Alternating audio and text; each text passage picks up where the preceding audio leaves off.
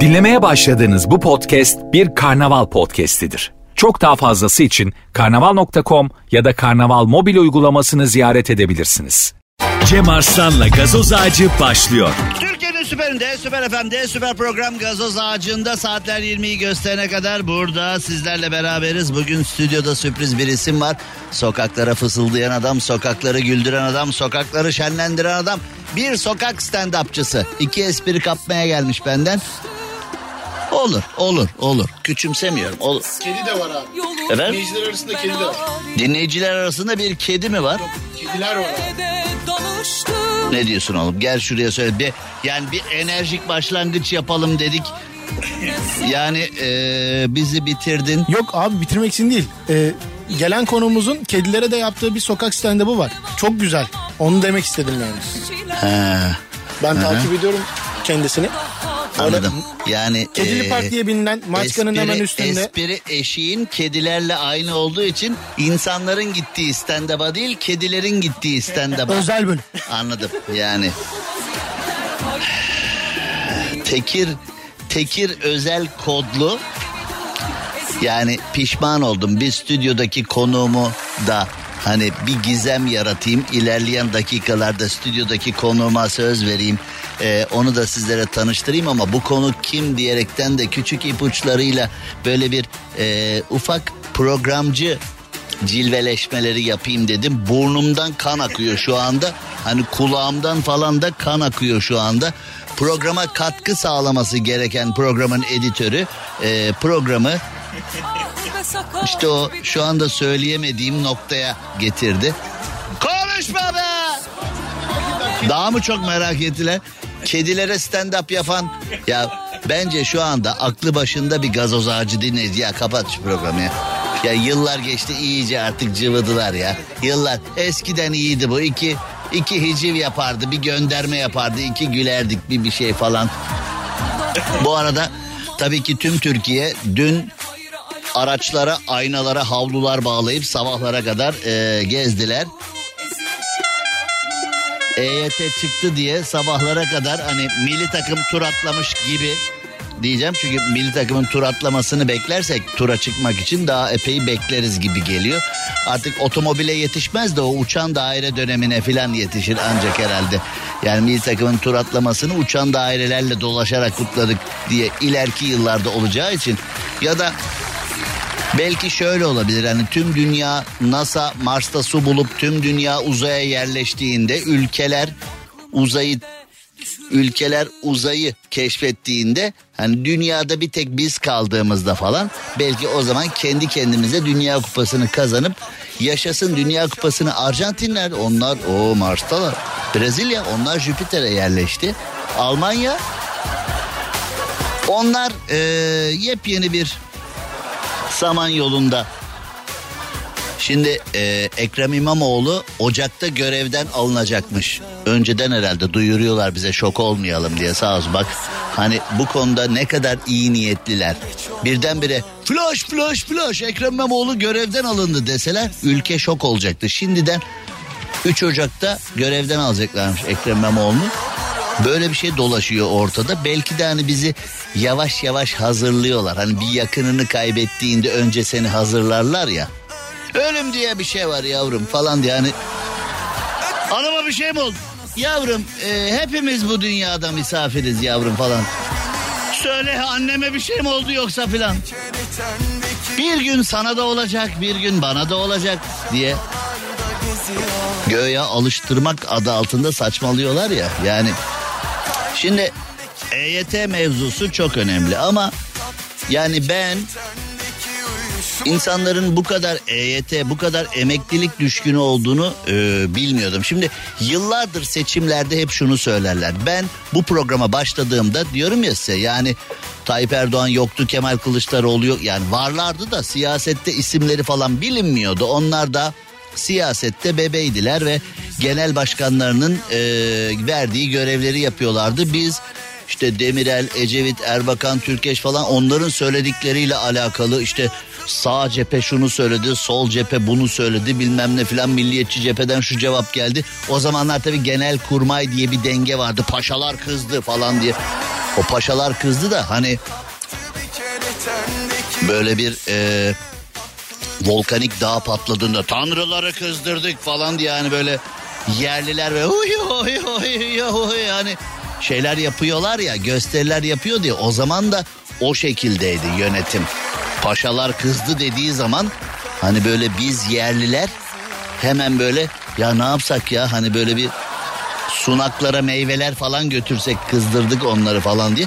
Şu anda öyle şeyler yok. Türkiye'nin o eski 70'li 80'li 90'lı yıllardaki siyasetini bilenler Türkiye'nin bugünlerdeki siyasi tablosuna baktığında aslında bir uyumsuzluk var. Yani Z kuşağı Y kuşağına falan uyum sağlayamıyor. Oo dede sen baby boomer oldun falan. Baby boomer ne? Bak onu bile bilmiyor. Kendinin ne olduğunu bilmiyorsun. Şimdi ee, durumlar oralara geldi ya memlekette. Şimdi e, son 20 yılda insanları beleşçiliğe çok alıştırdılar. İşte hani torun bakan anneanne babaanne parası, işte hasta parası, usta parası, seçimlere giderken işte beyaz eşya dağıtılıyor, makarna dağıtılıyor. İşte bir grup seçmenin adı makarnacıya çıktı. Bir grup e, seçmen beyaz eşyacı bilmem ne falan. Hani oyu kime vereceksin diyorsun. Dur bakalım ne verecekler seçime yakın bir bakalım da görelim. Kimi çek veriyor kimi beyaz eşya veriyor dur bakalım kimden ne çıkacak filan. Bir de bıkmadan usanmadan o sokakları bayraklarla donatma var ya. Mesela ben daha bugün e, bir dinleyicimiz sağ olsun çok teşekkür ediyorum. Daha bugün e, SMA'lı bebekler için e, bir video sattık biliyorsunuz popile.com adresinden geliri tamamen bir kuruşunu bile ben almıyorum SMA'lı bebeklere giden video satıyoruz. Ee, bir sürü SMA'lı bebek yardım beklerken seçim üzeri sokaklar lüzumsuz bir şekilde. Yani ben çok merak ediyorum o kişiyle de tanışmak çay içmek istiyorum. Yani mesela sokakları bayrakla donatıyorlar ya hani o AK Parti'nin bayrağı da çok güzelmiş oyumu AK Parti'ye vereyim ya da MHP de kardeşim bir bayrak yapmış. Vallahi Fenerbahçe'de yok öyle bayrak filan deyip bak iyi parti deyip geçme. Bir bayrağı var. Breh breh breh breh breh diyor hani ya sağa solu bayraklar, o gürültüler, bilmem neler, broşürler, şunlar bunlar. Proje yok. Proje nedir? Soralım vatandaş Rafet'e proje nedir? Evet yani Mesela normalde gelişmiş ülkelerde partiler projelerini açıklarlar. Vatandaş da o projeye göre e, oy verir ya. Şimdi vatandaş senin tarafından bu programda temsil ediliyor. Proje nedir? Abi şimdi gelişmek ve ilerlemek için yapılması gereken bir... Mustafa Topaloğlu gibisin. Sana sorulan sorulara değil Mustafa abiyle de ben iki yıl program yaptım. Yerlerden Mustafa abiye avokadoyu sor sana soğuk füzyonu anlatıyor falan Öyle. böyle Yani hani. Şimdi bunun sebebi de abi ülkede bize sunmadıklarından dolayı bilmiyoruz. Oradan gittin yani. evet. Aynen. Yani bana hiçbir siyasi parti vatandaş olarak bir proje sunmadığı için ben de proje nedir sunulmayan şeyin ne olduğunu merak etmiyorum. Bakmadık ki. Mesela bir parti bir siyasi parti AK Parti CHP İyi Parti neyse yani birisi dese ki ve şimdi projemizi açıklıyoruz. Vatandaş da bilmiyorsa bile merak edecek. Mesela hani o Bakan Nebati'nin meşhur bir e, ekonomiyle alakalı şu anda tekrar etmek istemediğim zaten tekrar etmek istesem de dilimin dönüp dönmeyeceğinden emin olmadığım bir Hetero konuşması var ya hetero ekonomi falan bilmem ne diye hani e, bence herhangi bir ekonomist de onu e, çözemeyebilir. Şimdi o konuşmadan sonra herkes merak etti girdi baktı falan yani. Bak ona ben de baktım da abi hatırlamıyorum Neymiş? anlamını. Hatırlamıyorum yani o kadar bir Bakmaktan ziyade hatırlamak da önemli. O bak ona birçok kişi baktı da o konuşma nasıl biliyor musun? Rutubetli duvara vurulan boya gibi hani bakıyorsun ama beyine girmiyor yani. Hani bakıyorsun Kabul etmiyor. bakan Nebati aslında ne dedi falan diye. Google'dan falan oradan buradan bakıyorsun orada açıklaması yazıyor filan ne dediği fakat bünye kabul etmiyor onu.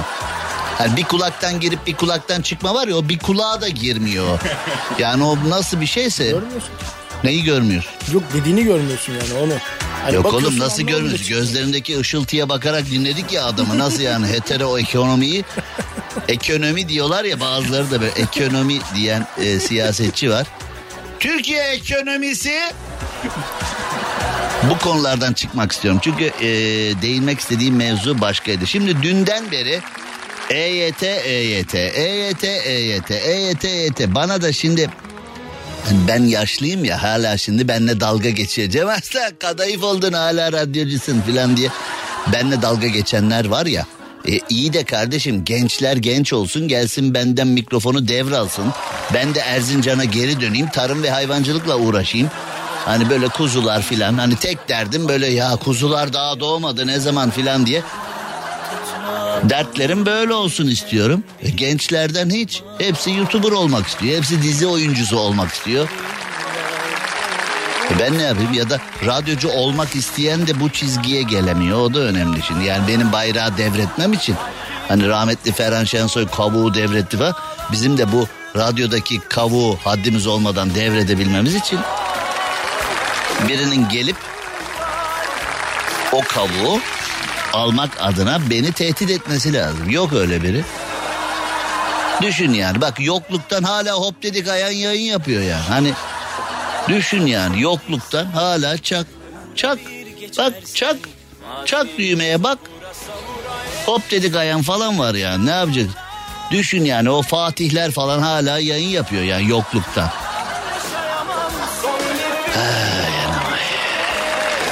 Serdar Gökalp falan benim taklidimi yapıyor yani hani şimdi. Taklidim bile iş yapıyor çünkü ben ne yapayım yani. Şöyle bir şey var. Şimdi son 20 yılda beleşçiliğe çok alıştık. Yani böyle çalışmayalım bir yerden para gelsin. Mesela bir ihaleye aracılık edeyim oradan bir yüzde on indireyim. Bir yazlık kışlık araba alayım. Bir toplu param olsun bankaya atayım oradan çıtır çıtır para gelsin filan. Yani şimdi biz hani mesela e, zaten Gülşen de özür diledi. Yanlış olduğunu da kabul etti ama e, mesela böyle bir dini konularda filan bir espri olduğu zaman ya da dini konularda haddini aşan bir konu olduğu zaman ya da dini konularda bir mevzu olduğu zaman bak canımızı sıkma ha filan diye hep böyle duruş sergileyenler e dinimiz diyor ki çalışmak ibadettir diyor hani dinimizin peygamberimizin ayetler hadisler anlamındaki açılımlarına baktığın zaman sureler, ayetler, hadisler baktığın zaman hep çalışmaya yönelik bir şey vardır. Yani dinimizden girersek konuya öyledir. Kültürümüzden girersen hep hani Türk'üm, doğruyum, çalışkanım. Bak hep o çalışkanlık, hep o çalışkanlık, hep o çalışkanlık vardır. Yaşama alışkanlıklarımız da vardır. Mesela rahmetli dedem derdi ki dükkan erken açılır işte açacaksın, sulayacaksın, süpüreceksin. Sağ ayakla gireceksin, bismillah diyeceksin filan. Hani hep böyle çalışmaya yönelik filan. Şimdi bakıyorsun millet işe 11'de gidiyor, 12'de gidiyor. Ya ya bugün home office yaptım ya. Mesela ben rahmetli dedem hayatta olsaydı ne yapıyorsun oğlum sen evde dendiğinde ya ha dede ya home office yap. Ne yaptın? Home office yaptım ya filan. Bunu dedene filan açıklaman. Yani dedeye göre sabah erken kalkacaksın. İşe sabah erken home office yaptım bugün cümlesini dedesine açıklayabilen biri o dedenin kıymetini iyi bilsin. Yani o dede uzaylı dede o gerçekten. Genellikle bu böyle olmuş. Şimdi eee EYT'liler şimdi dünden beri EYT miyim değil miyim o mu bu mu şu mu bir sürü bir şey yapıldı da eee EYT'liler 112 acil çağrı merkezini arayıp EYT ne zaman çıkacak diye sormuşlar. Şimdi hani dünden beri EYT ile alakalı birçok haber gördünüz, birçok haber izlediniz ama bunu görmüş müydünüz, bunu duymuş muydunuz bilmiyorum. Ee, polisi ya oha be kar 177 ormanı aramışlar EYT ne zaman çıkacak diye. Hani herhalde ne bileyim bir ormanda yaşıyor artık hani EYT çıksa ormanda yaşıyor. Ya bıktık ya. Ya bıktık ya. Ormanda dal kemiriyoruz ya. EYT çıksın da. 156 jandarmayı, 112 sağlığı, 177 ormanı, 178 sahil güvenliği aramışlar. EYT ne zaman çıkacak diye. İnsan sahil güvenliği neden arar EYT ne Ben o sahil güvenlikteki e, kaptan komutan yani hem komutan hem kaptan olan arkadaşın yerinde olsam e, bu telefonu açanı iskeleye çağırırım. Gel gel gel. Gel gel gel gel gel. Gel, gel EYT çıktı senin maaşı buradan iskeleden ödeyeceğiz diye. O arkadaşı alırım. O sahil güvenliğin teknelerinde nasıl bir motor var biliyorsunuz zaten teknenin ön tarafı böyle havada gidiyor falan. Bir kıza bağlarım o arkadaşı. Seni kıza alıyoruz gel deyip. Hani böyle tatil köylerinde filan hamburger benzeri bir şey var ya. Hani böyle hamburger diye böyle bir Tabi bunu fakir kamyon lastiğiyle yaptığı zaman hadi hoy diye. Bunu fakir kamyon lastiğiyle yaptığı zaman çüş magandalar ne yapıyorsunuz diye. Ya da mesela esasında hayatımızın en güzel eğlenceleridir. Onu mesela leğene falan oturursun.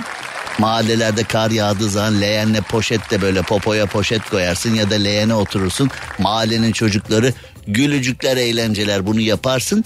Bazılarının ah moronçlar eğleniyor filan derler.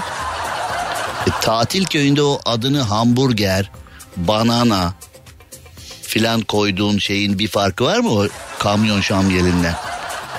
Farkı var. Bir de işte yarım saatine 100 euro ödüyorsun. Yani bir fark o. Oradaki fark.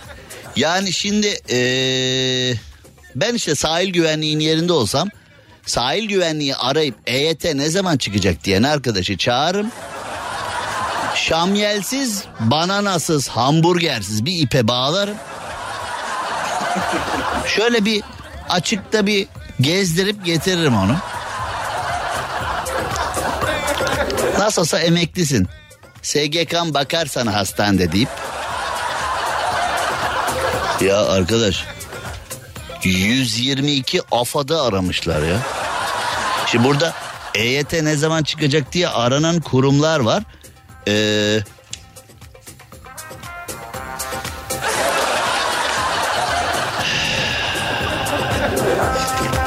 Birisi AFAD'ı arayıp bir restoran arıyoruz bulamıyoruz demiş. Yani bu arada onlar da var da onlara hiç girmek istemiyorum. Ee, gerçekten hani beleşe çok alıştık ama sorsan işte çalışmak ibadettir diyoruz. Sorsan Türk'üm doğruyum çalışkanım diyoruz ama aklımız fikrimiz emekli olalım evde uzun uzun yatalım bize para verilsin biz de takılalım. Ee, durumlar bu şekilde durumlar böyle. Ee, sonra da diyecek evde çok canım sıkılıyor ya. Hanımla kavga ediyoruz devamlı. Valla bir şeye bakıyorum ya. Vallahi olmuyor yani. Sonra şimdi bak EYT'den sonra da EYT'den sonra da şu başlayacak. Valla sadece emekli maaşıyla olmuyor. İlave bir şey arıyorum. Emekli olacağım diye işten çıkan tipler emekli maaşı yetmiyor ilave iş arıyorum demeye başlayacaklar. Bu konuda söyleyeceğim bir şey daha var o da işveren tarafı o da Gürsüt Süper FM stüdyolarından canlı olarak yaptığımız gazoz ağacı programında reklam dönüşünde konunun bir de işverenler tarafı var. O da bir tuhaf. Ee, işverenler tarafına da girdikten sonra bir adam kendisini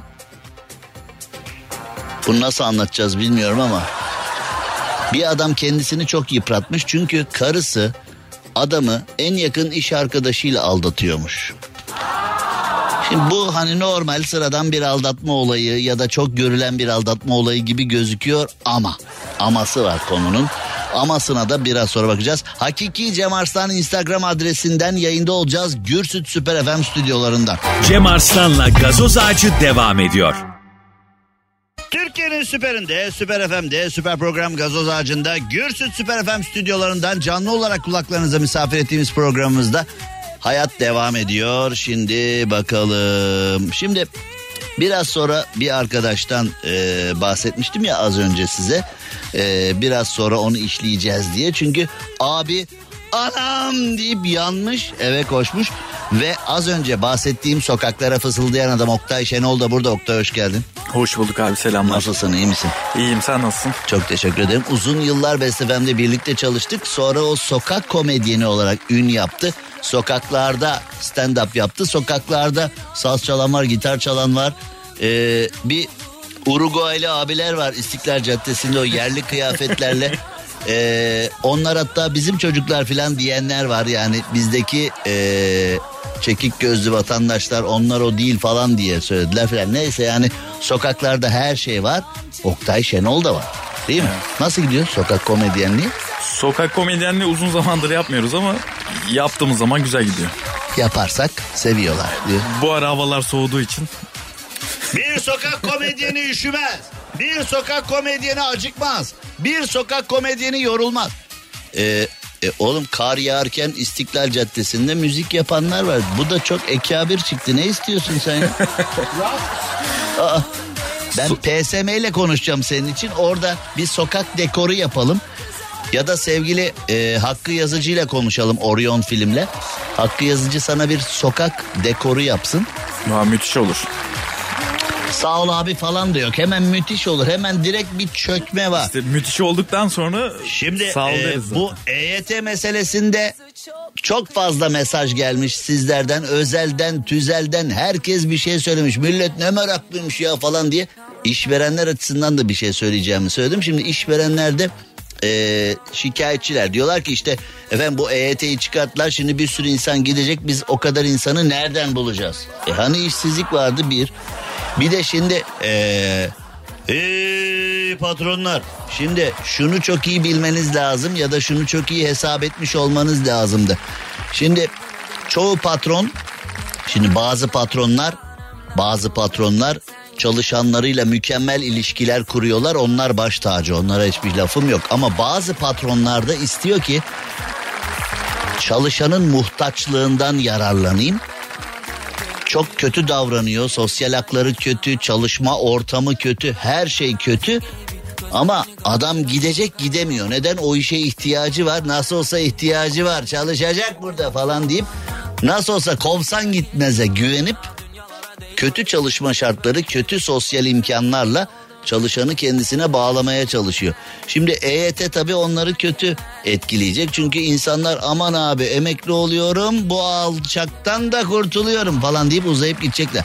Ama ama bazı çalışanlar da patronlarını, çalışma ortamını o kadar çok seviyorlar ki emekli de olsam gitmem. Emekliliğe hak kazansam da gitmem çünkü patronumu da seviyorum. İşverenimi seviyorum, yöneticimi seviyorum, çalışma ortamımı seviyorum diye bir durum da var ki doğrusu da zaten bu.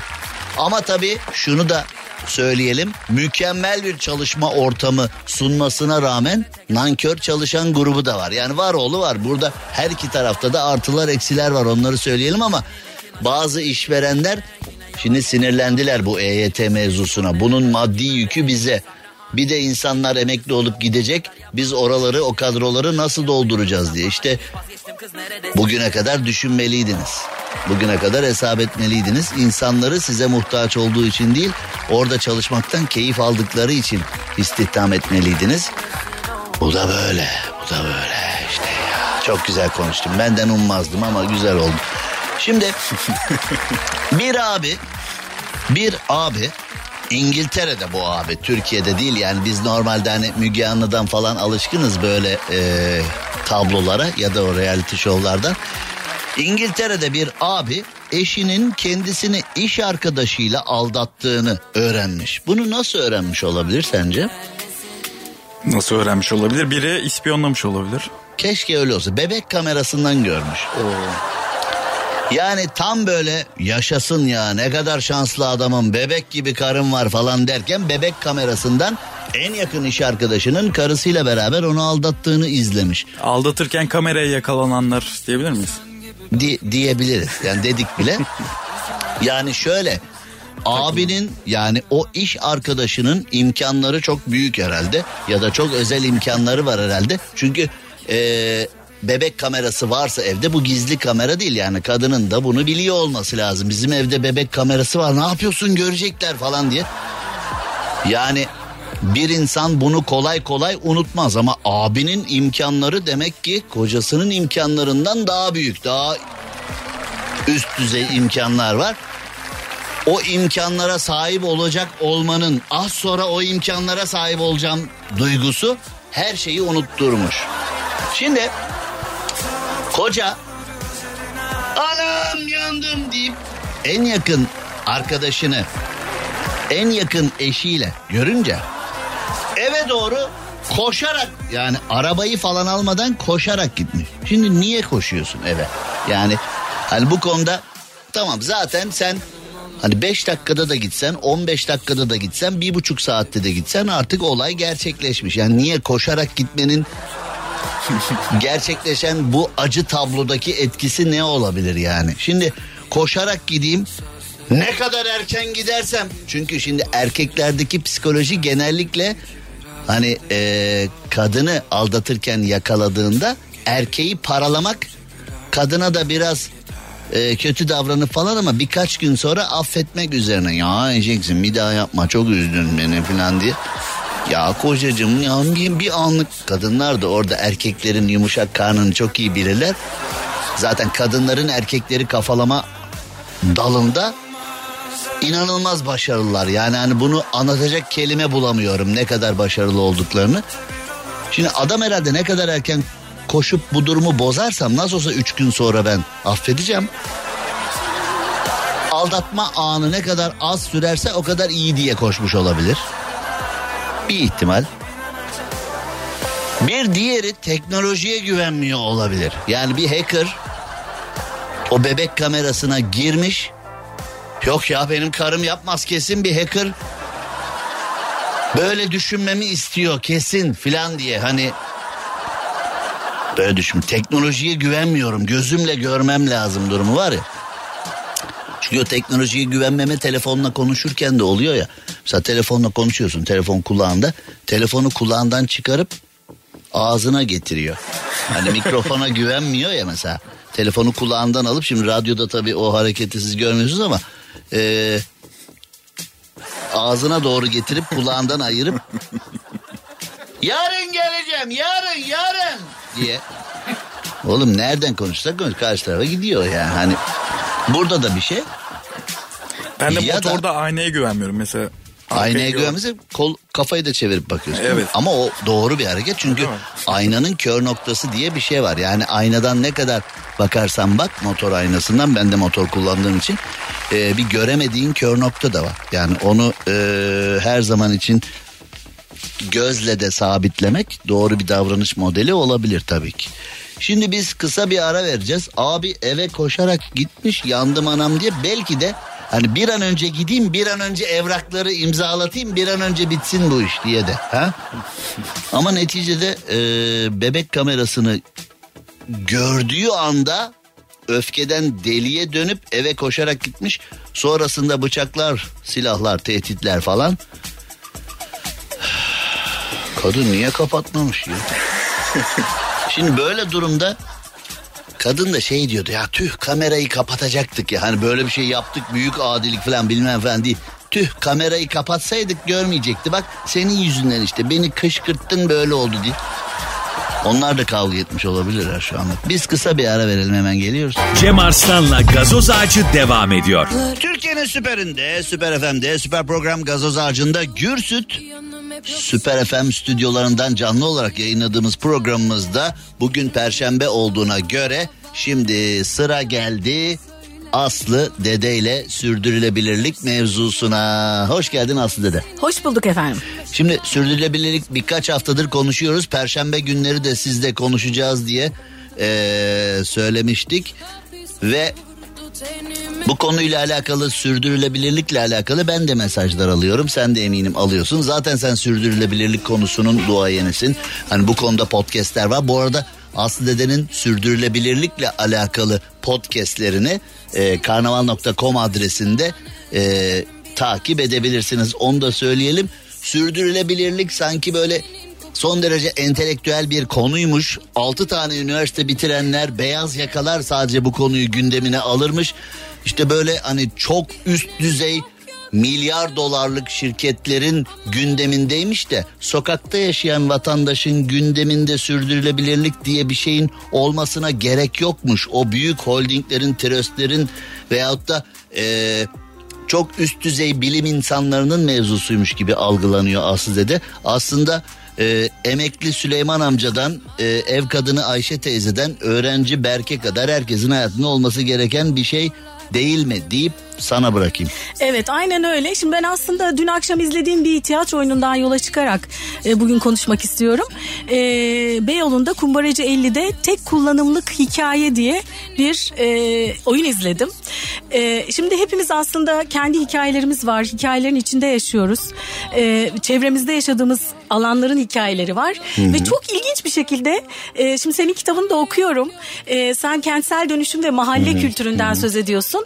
E, burada da bir mahallenin... Bu bir kentsel görüşüm, Görüşüm. hikayesi diyoruz ya. Evet çok güzel ve ben orada benim için öyle bir sürpriz oldu ki oyunu izlerken tam kitabı okurken de e, bir mahalle O oyunu ben yazdım biliyorsun. Yani e, iklim krizini anlatıyor. tek kullanımlık şeyleri çok iyi bilirim. Yani o yüzden oyunu ben yazdım. E, iklim krizinden söz ediyor. E, tek kullanımlık hikaye yani tek kullanımlık nesnelerin hayatımıza girmesiyle birlikte duygular, ilişkiler, mahalle kültürü hepsi yavaş yavaş yok oldu. Kullanat ilişkiler, kullanat duygular e, yaşamaya başladık. Kentsel dönüşümle birlikte. Bilmez miyim anam diye. Evet. Bunlara değiniyor e, ve gerçekten de e, çok güzel gülerek an, yani bir yandan gülüyoruz. Eski Türk filmlerinden örnekler Peki veriyor. kitabımı çalmışlar falan diye benim endişelenmem gereken Yok, bir durum var. öyle değil, öyle değil, öyle bir Güzel. durum o yok. zaman başarılar diliyorum oyuna ama vallahi senden çalmış olabilirler diyorsan Yok yok öyle bir şey yok. yakarım o tiyatroyu. Tiyatro olsun da keşke bizden çalsalar. Tiyatro yaşasın yaşasın tiyatro. Tiyatrolar yaşasın da yani oynayanıyla izleyicisiyle nasıl yaşarsa yaşasın. Evet. E, bir, bu arada şöyle bir şeyden de söz ediyor. Aslında buna da değinmek istiyorum. Şimdi biz hep böyle felaket tellallığı yapıyormuş gibi oluyoruz iklim krizinden söz edince. Aslında bu konuyu hiç önemsemeyen bir vurdum duymaz e, e, kesim var. E, bir de aşırı kaygılanan Onlar bir kesim sadece var. sular kesilince ver ya. Belediyelerde, devletlerde köpüklü kaldım, abdest alamadım falan. Sadece o zaman hani iklim krizi eşittir bu zanneden bir grup var. E, bir de böyle aşırı derecede kaygılanan bir grup var. Bu mahallede oyunda öyle bir çocuk var. Ya o da- Mahalle o da iyi kültürünü değil. kaybettiği için çok üzülüyor. Sürekli mesela bir düğüne gidiyorlar. Düğünde mikrofonu eline Çocuk alıyor. mahalle kültürünün kaybedildiğini nereden biliyor çocuk? Çünkü çocukluğuna özlem duyuyor. Bir de çok yakın bir zamanda. Çocuk çocukluğuna özlem duyuyor. Yani, yani bir- çocuk tiya- yani e, senaryo biraz hafif. e, yok genç diyelim genç bir adam. senaryo bir iklim kriziyle beraber bir senaryo krizi de var gibi geldi bana burada yani. 5 Ee, yaşında çocuk mu? Nerede o eski çocukla falan deyince hani Pardon pardon genç bir adam diyelim. bir kozmik bir tiyatro oyunu diyelim. Ee, Yani kaybettiklerinin üzerine eski Türk filmleri- filmlerinden de yola çıkarak Hmm. Harika. e, o mahalle Oyunun kültürünü adı ne dedin? tek kullanımlık hikaye. Tek kullanımlık hikaye. Peki. E, çok tavsiye ediyorum. Adam da ne Gerçekten. sevinmiştir ha benim oyundan bahsediyorlar şimdi diye. Ama şey iklim krizini hem gülerek e, yani hem güldük hem de düşündük. Gerçekten Hmm. çok e, keyifli bir oyundu. E, ve ve mahalle kültürüne değinmesi de bana çok e, ilginç geldi. Harika. Ee, bu haftaki Aslı Dede ya da bu haftaki derken haftalık periyot mudur bir tam da bilmiyorum ama Evet. e, bu en yeni seslendireceğin podcast'te biraz bu olacak herhalde ister istemez. Evet evet evet. Sen evet. oyundan bayağı bir etkilendin. Çok etkilendim evet. E, ve Yine hatırlatmak yine hatırlatmak istiyorum. Karnaval.com adresinin podcast bölümünde Aslı Dede'nin sürdürülebilirlikle alakalı podcastlerini mutlaka dinleyin. Çünkü bu sürdürülebilirlik işte sadece çocuğa, sadece Z kuşağına, sadece yaşlıya, sadece gence, sadece doğaya değil.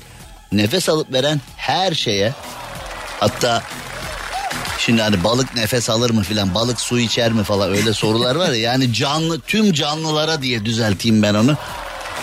Nefes almıyor ama canlı ona da lazım mı bu sürdüle falan öyle saçma soruların e, hedefi olmayalım. Canlıların tamamına lazım olan bir şey ve beyaz yakalı sosyete aktivitesi gibi algılanıyorsa da bu herkese lazım olan yani zengin muhitlere de varoş muhitlere de banliyölere de metropollere de köy, nahiye, ilçe herkese her şekilde lazım olan bir şey. Çünkü her şeyin sürdürülebilir olması gerekiyor. Evet, evet. Ve tam da yeni yıl öncesinde aslında herkese şöyle bir dilekte bulunmak istiyorum. Hepimiz kendi hikayemizi yaratıyoruz yaşa- yaşadığımız süre boyunca. Umarım yeni yılda istediğiniz hikayeleri yazdığınız ve yazdığınız hikayeleri sevdiğiniz bir yıl olsun. Ve lütfen tek kullanımlık hikaye yazmayın. Şu tek kullanımlığa vurgu yapmazsak yani e, Kullanat hikayeleri olmasın yani. ona da kullanata da e, vurgu yapmazsak yani e, kışkırtıcı oluyor yani. o zaman e, çok teşekkür ediyorum. Ben çok teşekkür Yeni ederim. tiyatro oyunlarıyla buluşmak. ya sürdürülebilirlikle alakalı duayen isim dedik. Kültür sanat eleştirmeni gibi. Tiyatro oyununu anlattın bize. Ya ben aslında şuna da değinmek istiyorum. Bir özel e, yani Sabancı Vakfı ve bir özel e, marka destek olmuş bu oyunun üretilmesinde. Şimdi iklim değişikliğini böyle anlatmaktansa sanatla, müzikle, oyunla, tiyatroyla Tabii, anlatmak tabii. çok daha etkili oluyor. O yüzden e, özel sektörü bu konuyu Şöyle desteklemeye söyleyeyim davet Gazoz ediyorum. Ağacı aslında bir mizah programı, bir Evet. show programı filan ama çoğu haber programdan daha eğitici, öğretici ve bilgilendirici olma özelliğiyle de yıllardır ödüller alıyor, yıllardır takdir alıyor. Ee, bu da beni çok mutlu ediyor. Yani bir konuyu son derece sıkıcı, son derece itici konuları mizah sarmalıyla insanlara, dinleyiciye, izleyiciye vermek e, son derece yerinde bir davranış oluyor. Evet çok teşekkür ediyorum bu Rica fırsatı ederim. bana sunduğun için. Ne zaman istersen. Her perşembe gel. Ne zaman istersen.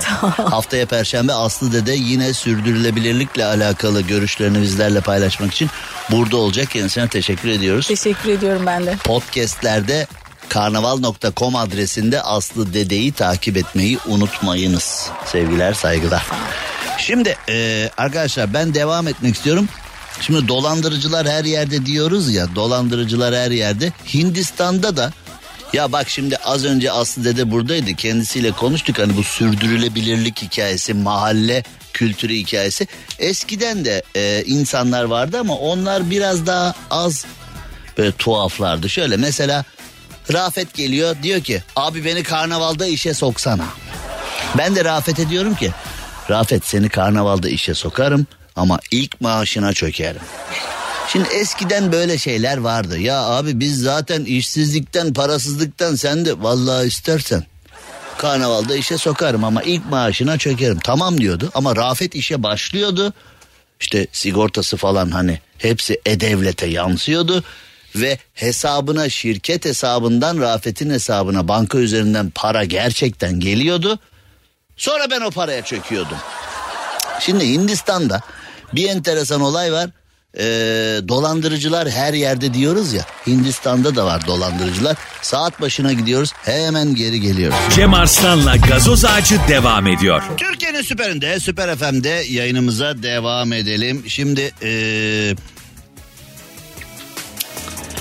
Oktay tekrar hoş geldin programımıza tekrar sevgiler saygılar. Hoş buldum, Şimdi ee, şöyle bir durum var az önce Hindistan'da bahsettik ya dolandırıcılar her yerde varlar falan diye.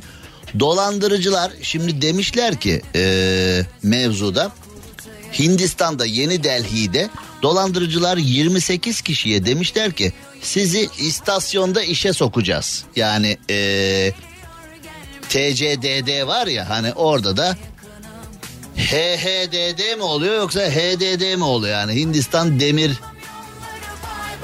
bir şey olmuyor. Biz onu karıştırmayalım. Yani orada Hindistan demir yolları diyelim. Şimdi orayı eee, halledemeyeceğiz. 28 kişiye demişler ki siz burada durun. Biz sizi istasyonda işe alacağız. İstasyonun duvarına oturtmuşlar. 28 kişi de demiş ki biz ne yapacağız? Onlar da demişler ki "E, siz buradan geçen trenleri sayın.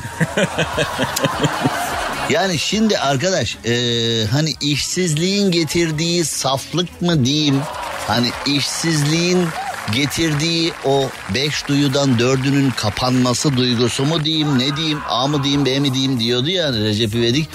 E, insanlar demişler ki siz burada oturun geçen trenleri sayın.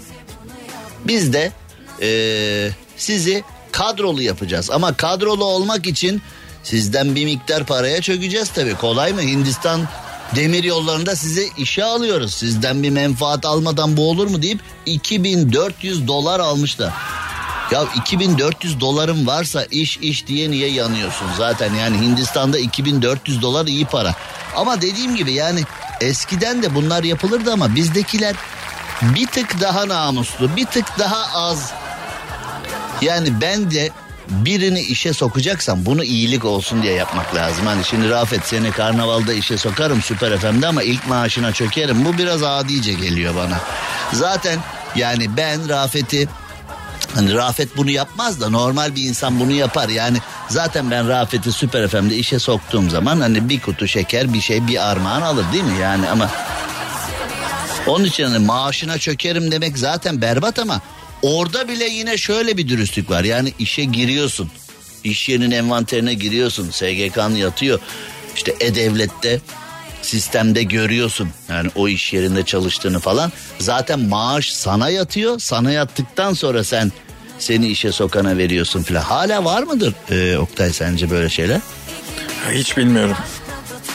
Sence? Yani hala seni işe sokarım bizim fabrikaya ama ilk maaşına çökerim falan diyen var mı?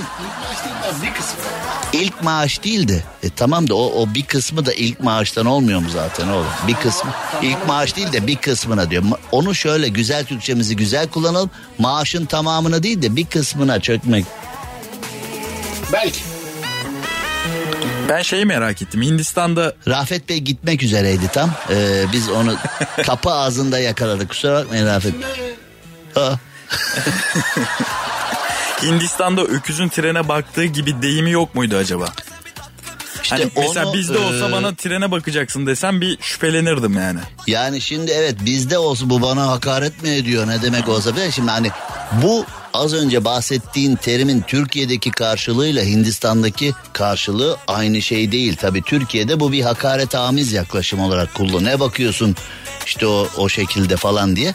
Ama Hindistan'da o şekilde baktı adam bir de mutlu olur. Vay be ben ne kadar güzel bir e, Bakış açım var. bakış açısına muhatap etti falan diye orada bir mutluluk da olur. Ama eee, şimdi bu arada 28 kişi bir ay boyunca kandırılmış ve 28 kişiye demişler siz trenleri sayın diye.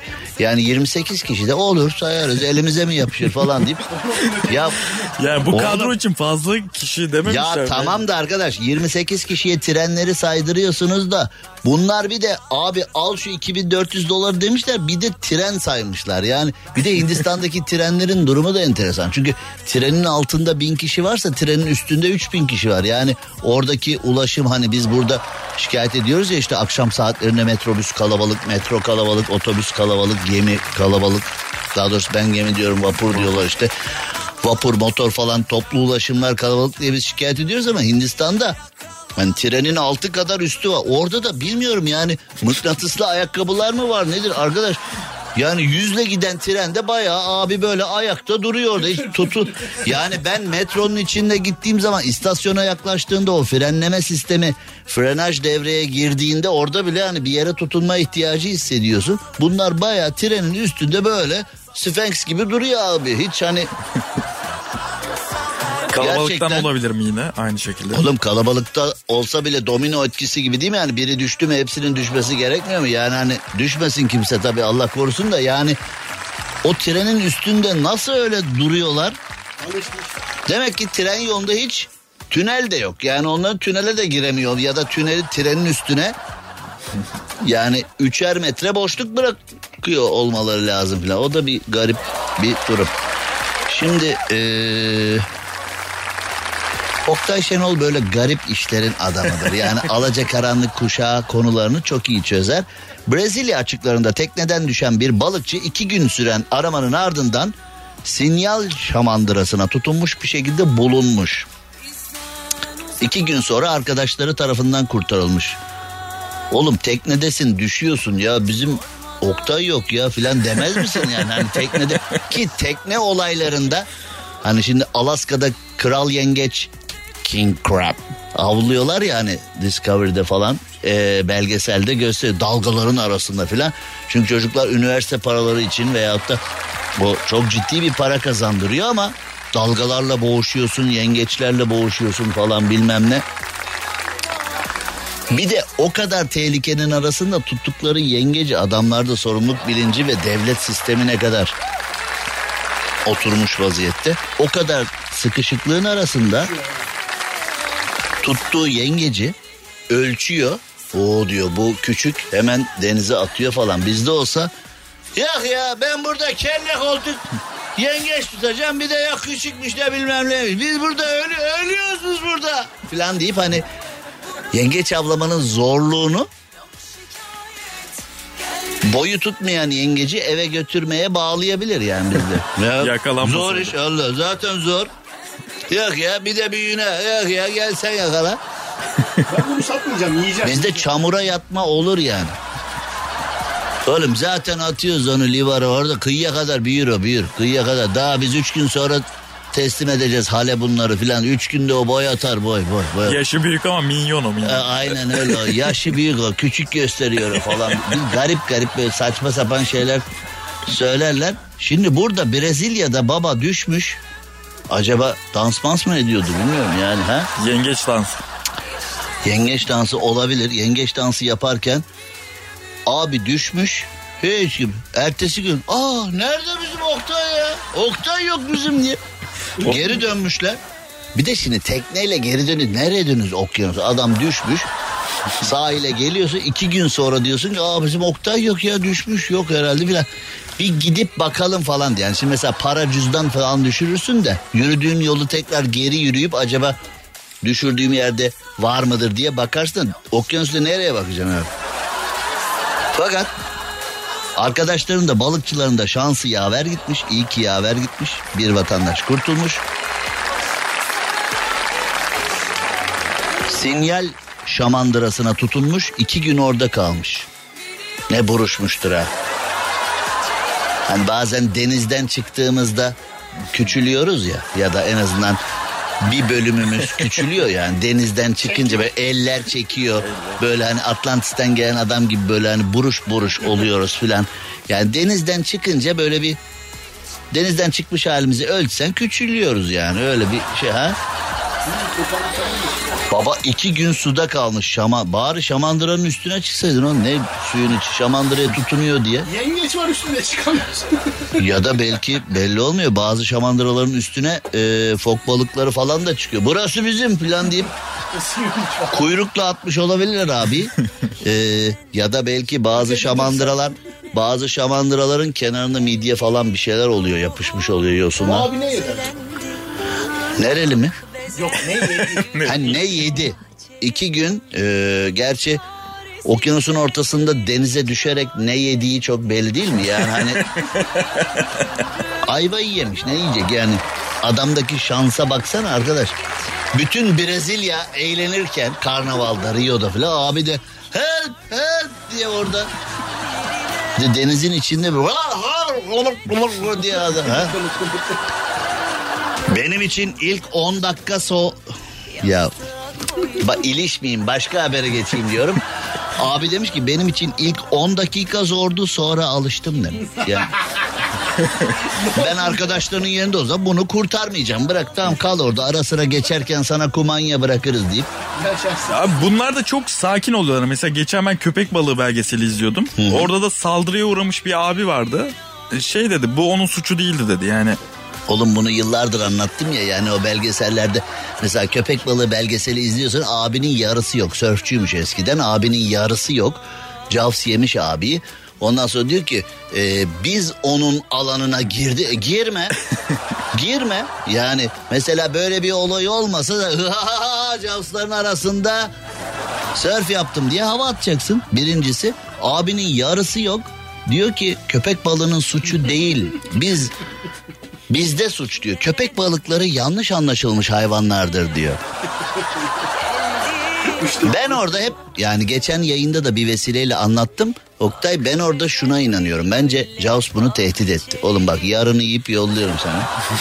o belgesellerde filan bir arkamızdan konuştuğunu duyayım. Seni bulacağım kalan yarını da yerim seni falan diye. Bu da korkuda yok yok onda suç yok onda suç yok. Ben zorla ağzına girdim onun böyle çenesini de elimle kapattım yarım orada gitti benim. Dişler de keskin tabii orada ben ben kapatmasam ağzını o yemeyecekti bile yani diye. Tabii tabii hatta hayvana ayıp oldu yani benim orada plastik sörf malzemem de gitti midesine ayıp oldu hayvana diye. Ayıp oldu. Var öyle durumlar var ama yani hemen ülkemize dönüp konuları dengelememiz lazım. Çünkü ülkemizde de enteresan e, işler oluyor. Gürsüt Süper FM stüdyolarından canlı olarak kulaklarınıza misafir ettiğimiz programımızda şimdi e,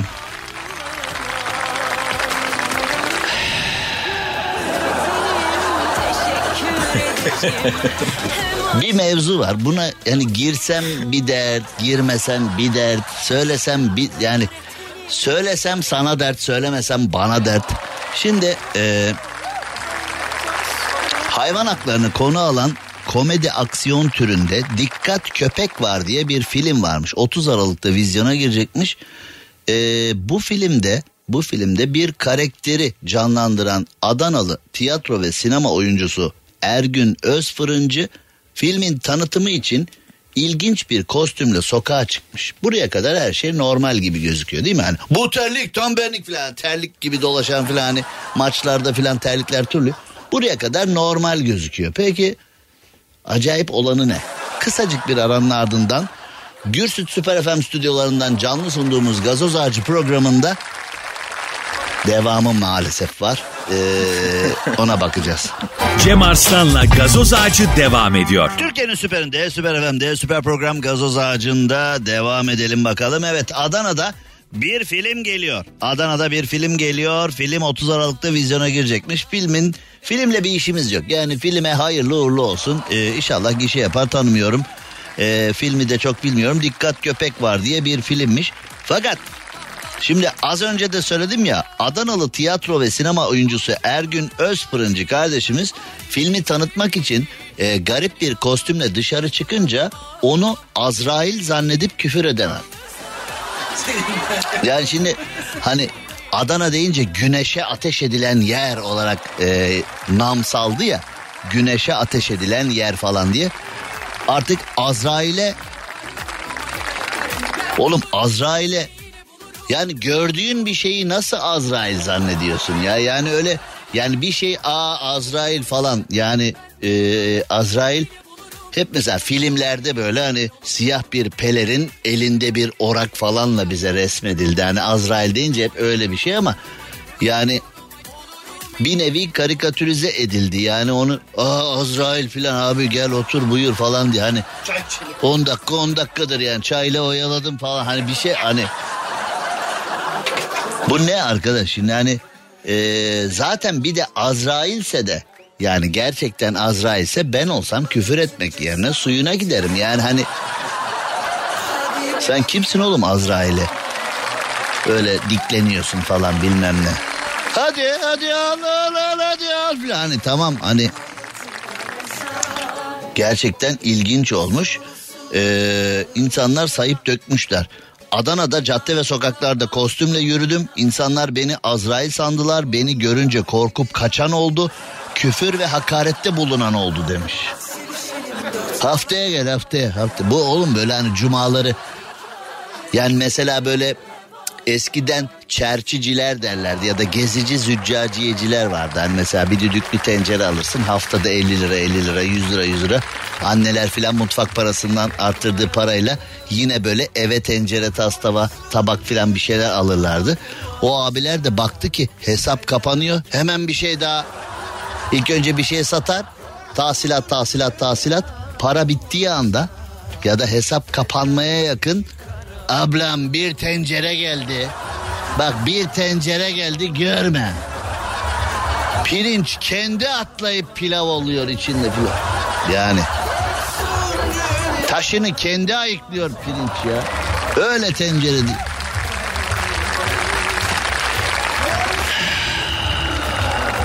Yani Azrail'e diklenmek yerine Azrail geldiğinde ben hazır mıyım diye düşünmek daha doğru bir. Hani Azrail hepimize gelecek. Sana, bana, hepimize gelecek. Geldiği zaman hazırım mı diyeceğiz? Yani böyle bir mafyaya söyler abi üç gün daha müsaade et. Sevaba gireceğim merak etme diye. Öyle bir şey Öyle bir şey olamaz. Yani onun için doğru düzgün yaşamakta, kul hakkı yememekte ve ee, Azrail geldiğinde hazırım. Korkacak bir şeyim yok. Haydi gidelim buyurun deyip e, gidebilmek önemli. Bizim Hani dinimizde, kültürümüzde, yaşama alışkanlıklarımızda ama öyle olmamış. İçimi çok yakan bir haber var. 28 yıldır yayın yapıyorum. Ee, Oktay Şenol sen de bu konuya lütfen dahil ol. 28 yıldır yayın yapıyorum. 28 yıldır hep yerli malzemeyi, yerli üreticiyi, e, Osmanlı mutfağını, Türk mutfağını desteklemeye çalışıyorum. Hatta ilk Osmanlı mutfağıyla başladım. Sonrasında araştırdık araştırdık. Konya'da Harun Reşit var. Sevgi dostumun kulakları çınlasın. Lokmane'ye bir selam yollayalım. Ee, orada Selçuklu mutfağını da tanıtıyorlar. Şimdi üzüldüğüm şey nedir? Üzüldüğüm şey nedir? Ee, üzüldüğüm şey şudur. Mutfağımızı dünyaya tanıtamıyoruz. Yani simit diyorsun. Ya bagel bagel. Ya simit ya arkadaş. Yani memlekette bile Türkiye'de bile yani bırak Avrupa'yı falan Türkiye'de bile satamıyoruz. Zaten e, mesela biz karpuz diyoruz. Yunan karpuzi diyor. İşte baklavaya dönere filan e, Yunan çökmeye çalıştı. Onlarla aramızda büyük mücadele oldu. İşte baklava bizim senin döner bizim senin filan şu. Dönere bile arkadaş artık el insaf. Şimdi çok enteresan bir konu var sırada. İçimi çok yaktı bu haber. Gerçekten hani ben genellikle her konudan bir mizah çıkartmaya çalışıyorum ama bundan çıkartamadım. Bundan dram çıktı. Konu şu. Yemek yazarı Melissa Clark, Britanyalı kültürel antropolog Claudia Roden'ın kitabında ne tarifi vermiş biliyor musun? Revani. Ve bir Türk tatlısı diye bunu tanıtmış. Revani'nin tarifini vermiş. Ee, Türk yoğurtlu keki diye e, anmış ve herkese tavsiye etmiş. O kitabında yazınca revani çok hafif, çok daha taze, çok daha keskin bir tada sahip demiş. Revani de portakallısına gider ha. Portakal kabuğu filan rendelersin biliyor musun? Limon kabuğu, portakal kabuğu ha. Tabii ben çok severim. Ah, Sinameki bu da sev. Stüdyomuzda bir sürpriz daha var şimdi onu da takdim edeceğim size. Tabii ki. Ee, yani Amerika'nın önde gelen gazetelerinden New York Times okurlarıyla revani tarifi paylaşmış. Bak Turizm Bakanlığı devreye girse. Dışişleri Bakanlığı devreye girse. Araya Biden'ı falan. Hey Biden bizim revaniyi anlat falan diye telkinde bulunsan bunu yaptıramazsın. Orası öyle. Hani orası Amerika öyle olmuyor. Orada şöyle oluyor. Orada da hakikaten satın alıyorsun. Yani gidip gazeteyi veya gazeteciyi telkinli olmuyor. Ciddi para vermen lazım. New York Times durduk yere Türk yoğurtlu keki diye bizim Revani'nin tarifini vermiş. Okurlar da bayılmış. Peki biz niye tanıtamıyoruz Revani'yi bu saate kadar? Daha neleri tanıtamadık. Oh, neleri tanıtamadık? Neleri sizi dünyaya tanıtamadık. bence. Beni mesela evet doğru. Çünkü Türkçe yayın yapıyorum yani. Mesela Amerika'dan Jay Leno'nun yerine şova çıkamam yani. Neden? Çünkü Türkçe yapıyorum yani. Türkçe şov yapan bir başka arkadaşımız daha var. Ee, kim o? Tanır mısınız bilmiyorum. Selamun Tanır- aleyküm. Aa, Merhaba. aleykümselam. Linçlenmeyeceksem eğer revani üzerine su dökülmüş ekmektir. yani tamam çocukluğunuzda yediniz karnınız doydu O- falan o diye de. senin dediğin. Ya O, abartmayın o ya. senin o senin dediğin papara o su döküm. O yanlış Tamam biraz da şeker dökülmüş o zaman. Şeker mi? Şerbet mi diyoruz? Ya Sıvı şeker. Arkadaşım. Yani biz Çok burada... anlam yüklüyor. Biraz duygusal Türkiye- bağınız var bence Türkiye, Cem Bey. Türkiye radyolarının en önemli programcısı stüdyoda falan diye biz böyle Allah razı olsun. e, gazlamanın gazlamanın en üst boyutundayken revanı üstüne su dökü su bir de ya hani bir şey şerbetli söyleyeceğim. Su. Ama şey göreceli bir kavram bu. Zevkli yani ama ben mesela profiterol Şimdi ben severim. bir dakika He. revani sever misin dersen hani ben de diğer tatlıların yanında revani böyle hani e, güzel Ha, milli değerdir, o ayrı. Milli değerdir ama ben de mesela e, fırın sütlacı severim. Yani He. mesela revani fırın sütlaç aşure varsa aşure yerim. Evet. O yoksa sütlaç yerim. Yani revaniye böyle sıra gelmez benim kendi listemde ama kendi milli değerimiz olduğuna öyle canım. Siz yine yiyin. yok. Ben bir şey demiyorum. Güzel Bu tatlı. arada bu arada e, New York Times tepsiyi yağlayın. dört yumurta, beyazı, sarısı bilmem ne. Baya böyle bir hani e, Emine Bedel gibi tarifi vermiş yani. Yapabilirler mi bilmiyorum. Fırını 175 derecede ısıtın falan. E, New York Times'te ciddi revani tarifi vermiş. Süper. Türk yoğurtlu tatlısı falan diye. Şimdi tabii biz tabii sen şöyle de şımardın tabii. Türkiye'de o kadar tatlı kültürü ilerdik yani revani bizim diğer tatlıların yanında o işte hani şöbiyetler, bülbül yuvası, fıstık sarma, işte baklava, sütlü nuriye bilmem falan Hani o seride revani hani biraz mesela bir yere giderken revani götürsen bir akrabanı "Hey, bir baklava alamamış revani ile bizi oyalamış falan Ama deyip biraz dönemle de alakalı. Sen şimdi o dönemin çocuğusun ya söylemesi ayıp sevgili Cemal Sen. Biz şimdi artık Sen Sebastian Kendi- falan yiyoruz yani. Ne yiyorsun? Sen Sebastian yiyoruz. Şimdi revani. Ben gideceğim tatlıcıya. Ben bir revani alayım bunlar abi. işte Z kuşağı vükelalar bunlar. Ne kuşağıysak o kuşağıyız. baby boomerlar bunu yemeyiz. He, siz revani yiyin. Sen Sebastian'ın hepsini yemeyin bir kısmını yiyin bari. Yani e, Nasıl yani niye? Yarım oğlum o Sebastian. sen Sebastian o cheesecake'ti. Birisi çıktı sen Sebastian. Yok canım olur Ne mu? yok canım? O Bambaşka bizim kıvamı. bildiğimiz cheesecake Bambaşka o. şey yani. Ee cevap ne iyi cevap. Burada yedirtmem sana cheesecake. Yemem zaten. en sevdiğin tatlı ne? ben sütlü tatlı seviyorum. Şimdi bak bu kadar lafın üzerine söyleyeceğim tatlı da şu sütlaç. En buyurun. sevdiğim tatlı sütlaç. Sen Sebastian'dan girdi fırın sütlaçtan Hayır, çıktı. Günceli de yakalayalım diye. Hamsiköy'ün fırın sütlacı müthiş olur. Ee, tavsiye ederim. Diğer hiçbir yerde e, benzer bir tat yok. Çok enteresan.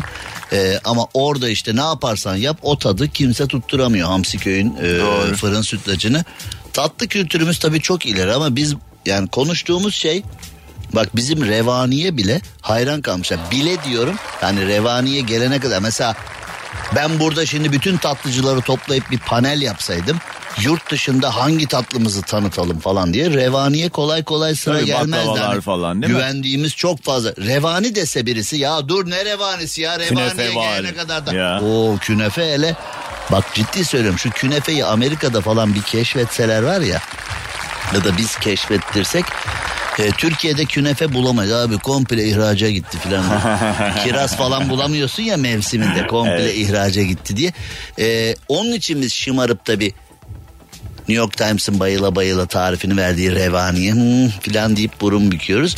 Ama öyle başlasın da diğer hepsi devam etsin çok güzel olur. Mutfağımızı maalesef tanıtamadık. Şimdi orta çağda Avrupa'da millet e, tuvaletini torbayla sokağa atarken e, Türkiye'de hem bir Osmanlı mutfağı hem de şu vardı bir sofra adabı da vardı yani sadece mutfakta değil. Hani mesela e, aynı kaşıkla hoşaf ve pilav yenmezden tut işte böyle çorba kasesi ana yemek ara yemek e, salata bilmem ne falan. o kültür bizde biraz daha erken sofra başlamış tabii. adabı ve e, Osmanlı mutfağı yani hem gıdası hem de çatal bıçağı tabağıyla bir sofra adabı vardı. Adaptan Ama öte ama şu anda da mesela baktığımızda birçok dünya mutfağının içeriğinde Türk mutfağı gerçekten hem çeşitliliği, zenginliği yani hakikaten Hayatım, öyle onların işte. kahvaltı diye yediği şeyi biz mutfaktan Ya salona geçerken ağzımıza atıyoruz. kahvaltı dediğin e, küspe yiyor adam. Bir, He. yani o, o He, kompleks sıkma. bilmem ne ya ne bileyim işte bir acayip acayip bir şey yani. Şimdi e, Almanya'nın en yükselen değerleri arasında e, fürüştük fürüştük yani Turkish breakfast çok ünlü. Biz daha e, ben Almanya'da veyahut da yurt dışında e, bu Türk kahvaltısından filan bahsettiğimde ne yiyorsunuz kahvaltıda filan dediklerinde işte o menemenden tut o klasik şey. Aa, biz onları akşam yemeğinde yiyoruz filan deyip hani hiç böyle onlara Hakaret sayarız, Ya mi hakaret değil de kahvaltıda onlar yenir mi ya filan deyip garip geliyor. E, siz ne yiyorsun? Kompleks işte hani öyle bir şeyler. Yani Ama onların kimi iyi bizim kimi tartışılır. Evet lezzet olarak çok güzel bir zenginlik de hepimiz maşallah yiye yiye. tamam da şimdi Türk, Kontrolü kahvaltı, de Türk kahvaltısından Türk kahvaltısını yerken yanında da iki ekmek yersen o tabii. e, Ama ekmeği bir şey söyleyeyim benim Almanya'da yaşayan teyzem buraya geldiği zaman yanında ekmek götürüyor. Buradaki ekmekleri orada bulamıyorum diyor. Teyzenle ben bir tanışabiliyor muyum? Yani bir, e, bir Ekmek Bir, bir ticareti mi? görüşebiliyor muyum teyzen? Hani ben onunla... Sana ekmek çıkmaz en azından Evet, onu söyleyeyim ben. ee, Yok hayır. Ona kısmet diyelim konunun o boyutunu ama ya ben, bir, ben bir çözmek istiyorum o teyzeyi. Bu tahılla derdi nedir? Bir kısa bir ara hemen geliyoruz. Cem Arslan'la gazoz ağacı devam ediyor. Türkiye'nin süperinde, süper FM'de, süper program Gazoz Ağacı'nda, Gürsüt Süper FM stüdyolarından canlı olarak kulaklarınıza misafir ettiğimiz programımızda devam edelim mevzuya ve şöyle bir bakalım neler var neler yok. Ya arkadaş hani şimdi eee, programda ne yapalım dendiğinde hani ne konuşacağız dendiğinde önümde bir notlar var. Benim dört gün falan kesintisiz program yapmam lazım. Yani şimdi Hani iktidarın muhalefete, muhalefetin iktidara sataşmaları var. Son derece anlamsız hareketler var. Şimdi hani e, memlekette bakıyorsun öyle yaralamalar var. Birbirlerine ateş etmişler falan. Tutuksuz yargılanmak üzere serbest bırakılıyor filan. Birbirlerine ateş etmişler, komada yatıyor filan. Onlar serbest bırakılmış ama işte bir kelime yüzünden Ekrem İmamoğlu'nun e, görevden alınması filan hani böyle e, 20 milyonluk İstanbul'un e, mevzu görevden alınması var. Onlar ona diyor ki işte İçişleri Bakanlığı'nda bakan yardımcısının kardeşi diyor e, aranıyor diyor filan. O ona diyor. Ya arkadaş bak bütün bunu ama beni şaşırtan ne biliyor musun? Hayat devam ediyor. Yani mesela şimdi geçtiğimiz günlerde de söylemiştim size. Şimdi Kemal Kılıçdaroğlu çıktı dedi ki FETÖ'nün siyasi ayağı Cumhurbaşkanı Erdoğan'dır dedi. Sonra ertesi gün Cumhurbaşkanı Erdoğan dedi ki esas dedi Bay Kemal'dir dedi. E, FETÖ'nün siyasi ayağıdır dedi. Şimdi birisi Cumhurbaşkanı, birisi de ana muhalefet partisinin lideri falan. Sonra o hayat devam et. Yani şimdi bunu size bir kere daha söylemiştim. Yani dünyanın gelişmiş bir ülkesinde şimdi çıkıp böyle hani şimdi sokaktaki Ahmet oğlum sen hayır esas sen falan öyle değil ki bu. Yani şimdi Türkiye'nin iki ayrı fraksiyonunu temsil eden en üst düzey iki insan birbirlerini FETÖ'cü olmakla suçladılar. Hayat devam etti. Yani normalde şimdi hani ya o ya o ikisinden birisi de doğruysa yani bu devam etmesi lazım. Şimdi günümüze geliyorsun diyorlar ki işte Ekrem İmamoğlu'nu görevden alacağız. Ee, işte İstanbul Büyükşehir Belediyesi'nde e, terör şüphesi falan bilmem ne. E, öteki de diyor ki İçişleri Bakanı'nın bakan yardımcısının kardeşi e, FETÖ'den aranıyormuş. Ama kendi kararnamesini kendisi reddetmiş. Soruşturmayı kendisi reddetmiş. O zaman müfettişlik ekibindeymiş. Bir kağıt gelmiş. Hani bunu bu ismin araştırılması lazım diye. Buna karar veren de aynı kişi. Zaten bu nasıl bir sistem ki yani hani şimdi öyledir değildir. O bambaşka hani onu bir araştırır emniyet istihbarat araştırır savcılık araştırır ayrı konuda yani şimdi eee, hani aynı isim için sorulur mu ya bu? Ya aynı ismi soruyorlar. O isim diyor ki yok beni araştırmanıza gerek yok diye rapor veriyor. Araştırma yapılmıyor falan. Yani eee, gerçekten Sonra diyorlar ki bize konuşacak bu kadar konuyu nereden buluyorsunuz? Ya bizim bir şey bulduğumuz falan yok. Biz burada oturup böyle çay kahve içerken konular yağmur gibi üstümüze böyle sağanak şeklinde yağıyor falan. Ya arkadaş tamam da şimdi peki diyorsun ki yani Ekrem İmamoğlu filan meselesi. Peki hakikaten İstanbul Büyükşehir Belediyesi'nin böyle sıkıntılar var mı? Bilmiyorum ki varmış var diyorlar falan. Hayat devam ediyor. Yok mu? Bilmiyorum filan. Yani ya da işte İçişleri Bakanlığı şu anda hani böyle çok sosyal medyada falan da çok konuşuluyor her yönüyle filan. E öyle mi değil mi filan hani bu dedikodulara artık bir son verin falan. O da yok. O ona onu diyor. O ona diyor ki sen kötüsün. O ona diyor ki sen kötüsün. O ona diyor ki sen FETÖ'cüsün. O ona diyor ki yok hayır esas sen filan. Ya iyice Sonra birdenbire vatandaş diyor ki yaşasın EYT çıktı. Bugün diyorlar ki EYT e, kanunlaşmadan maaş bağlanmaz. Çünkü şimdi dün Cumhurbaşkanı Erdoğan açıkladı ya birçok kişi hani bugün öğle saatlerinde filan maaşı alacağını filan düşündü herhalde.